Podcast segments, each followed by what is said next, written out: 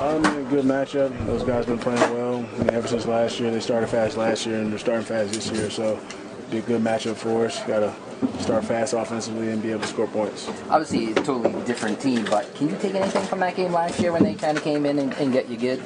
Uh, a little bit, um, but you gotta kind of gotta see how that match up against us this year. They have a lot of new players in there on defense.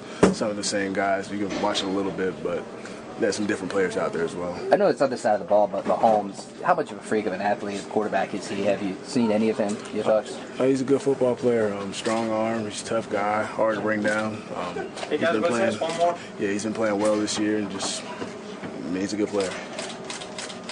James, what have you seen from uh, Sony's development over the, over the past couple of weeks and how he's kind of evolved? Oh, he's getting better and better. Um, the more he gets out there, the better he gets. So the more reps he's getting, he's becoming a better player. He's trying to learn as much as he can, and he's working extremely hard. So he's been a good player for us.